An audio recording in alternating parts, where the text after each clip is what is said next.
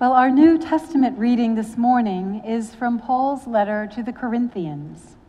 And the section we heard was the introductory part of the letter.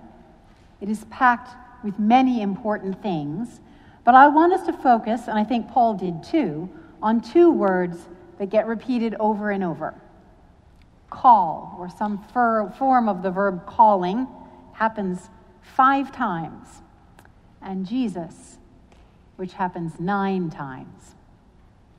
Paul is called to be an apostle of Christ Jesus. The church in Corinth is called to be saints. And the recipients of the letter are called into fellowship with God's Son, Jesus Christ. Well, what does it mean to be called by God? I've been thinking about the verb call recently from a very practical point of view because Richard and I got a puppy, and we're going to training school on Monday nights. We owners are being trained in how to be effective callers, the kind of callers that our dogs will pay attention to and obey. So here's a little description of Monday night, and I'm sharing it not just because I am smitten with our puppy that is neither here nor there.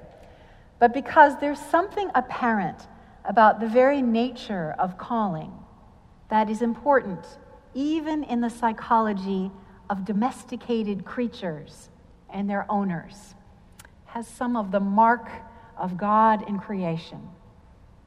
First, it's important for you to know the setup.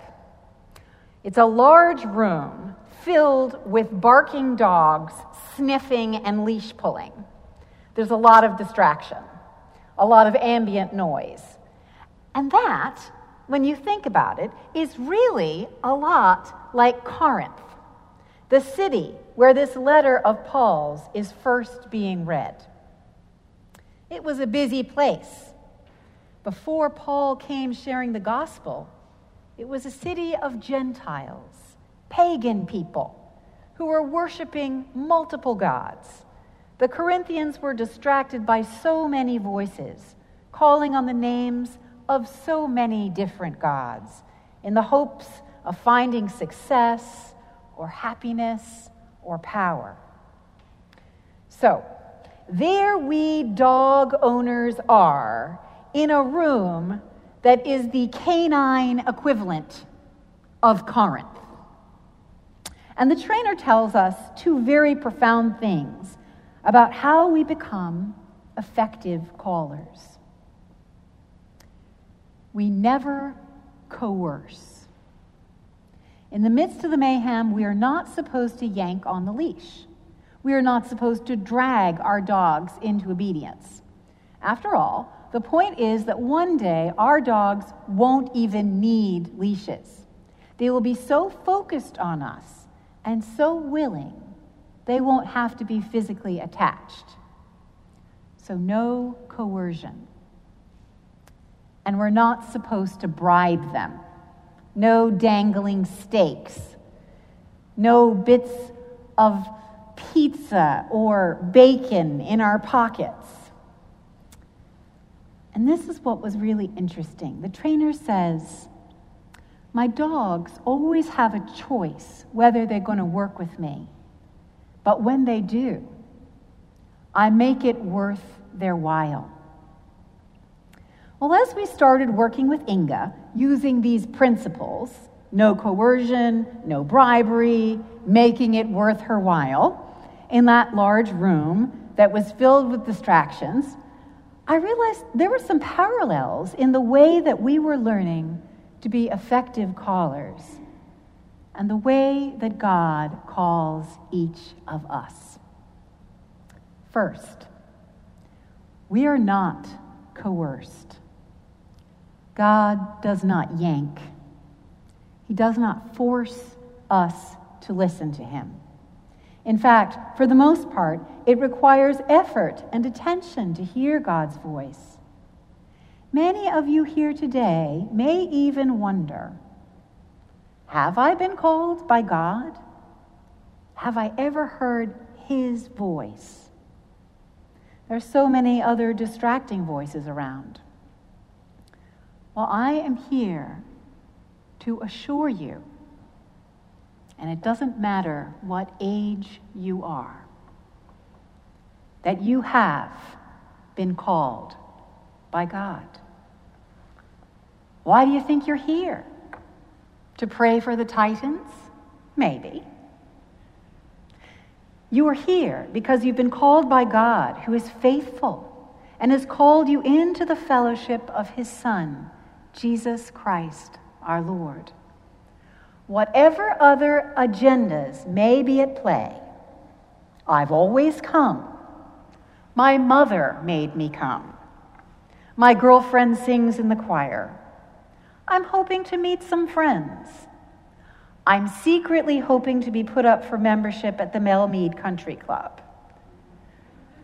It makes me feel at peace. Whatever may be the presenting reason for your being here, I want you to consider, I want you to know that today, Jesus has called you personally to follow him. That's why you're here. As our text puts it, to call upon the name of our Lord Jesus. That was the single criterion of membership in the early church.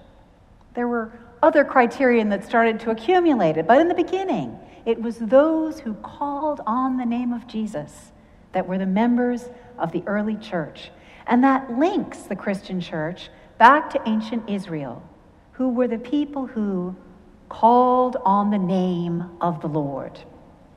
Paul makes it clear that Jesus is God's anointed king, sent to rule, and all those who call on his name are in fellowship with God and one another.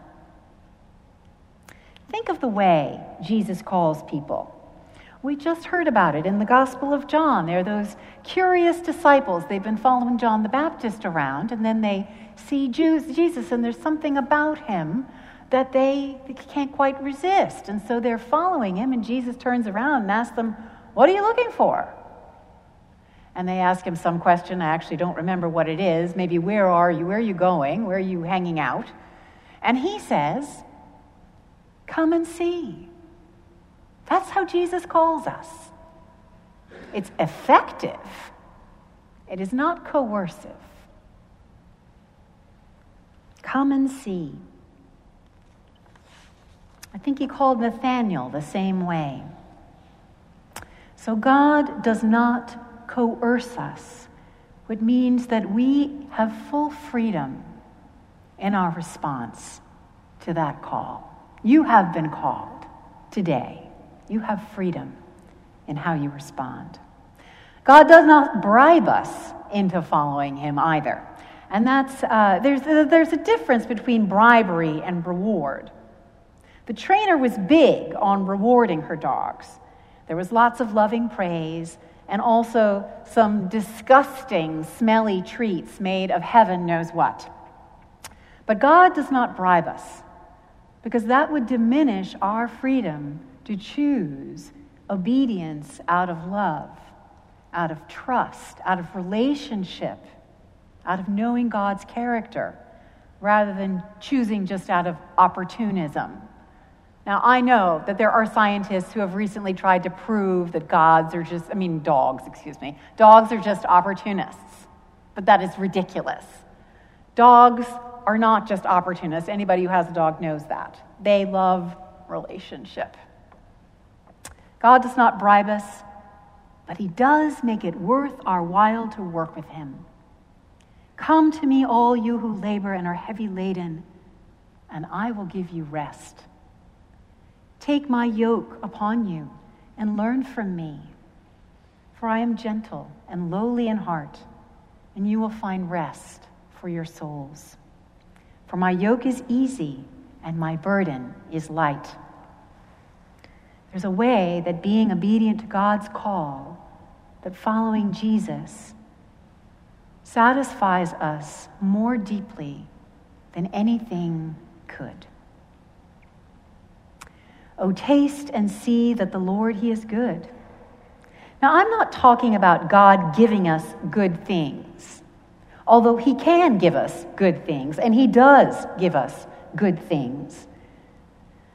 But, this is a problem to think of God as bribing. I, I know that there's sort of a health and wealth gospel out there that, that says if you say these prayers and you believe in Jesus, you will be rich and you'll be beautiful and you'll be happy and you won't ever have anything wrong and you won't get sick. And that's just not true.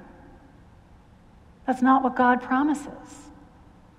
He actually promises something better. He promises Himself. God can give us good things, but to a certain rich young ruler, Jesus says, Sell everything you have and follow me. Sometimes God asks us to give the good things away. And Jesus said that knowing that he could satisfy that man more than anything he already had stored up in his bank or in his riding stable or at his country club or in his wine cellar.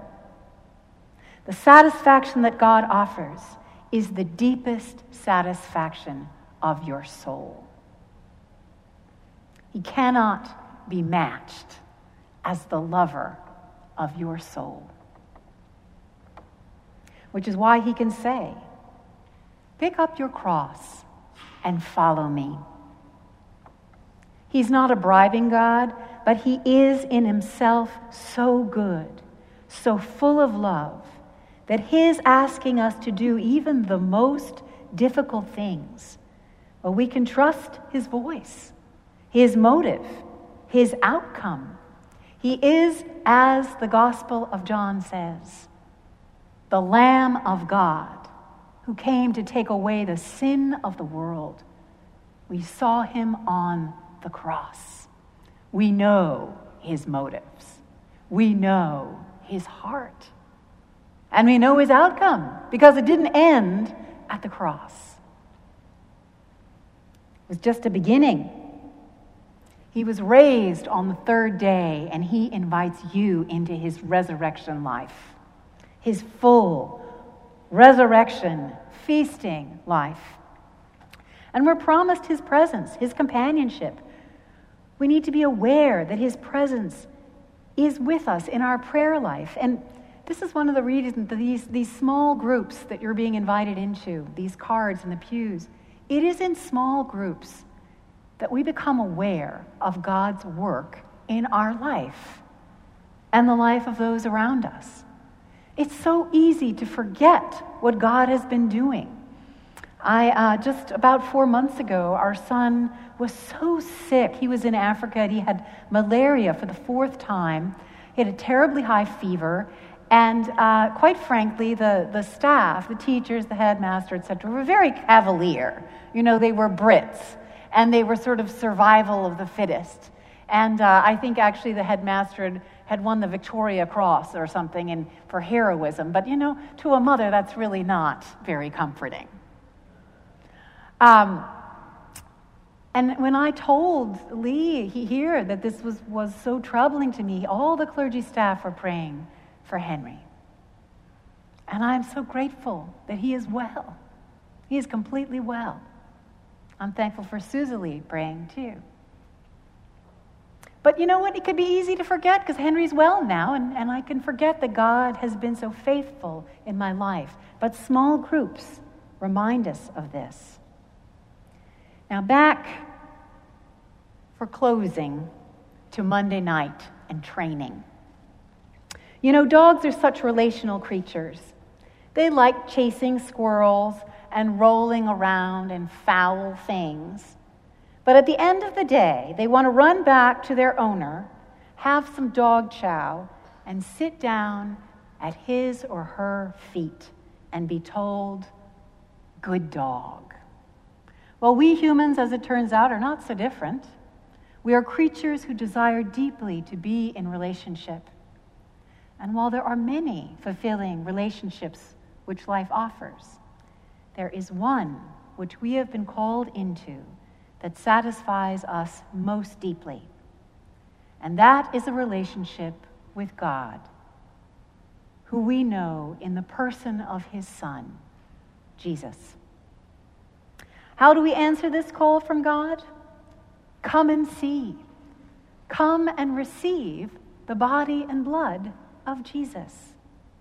Come and participate in one of these small groups.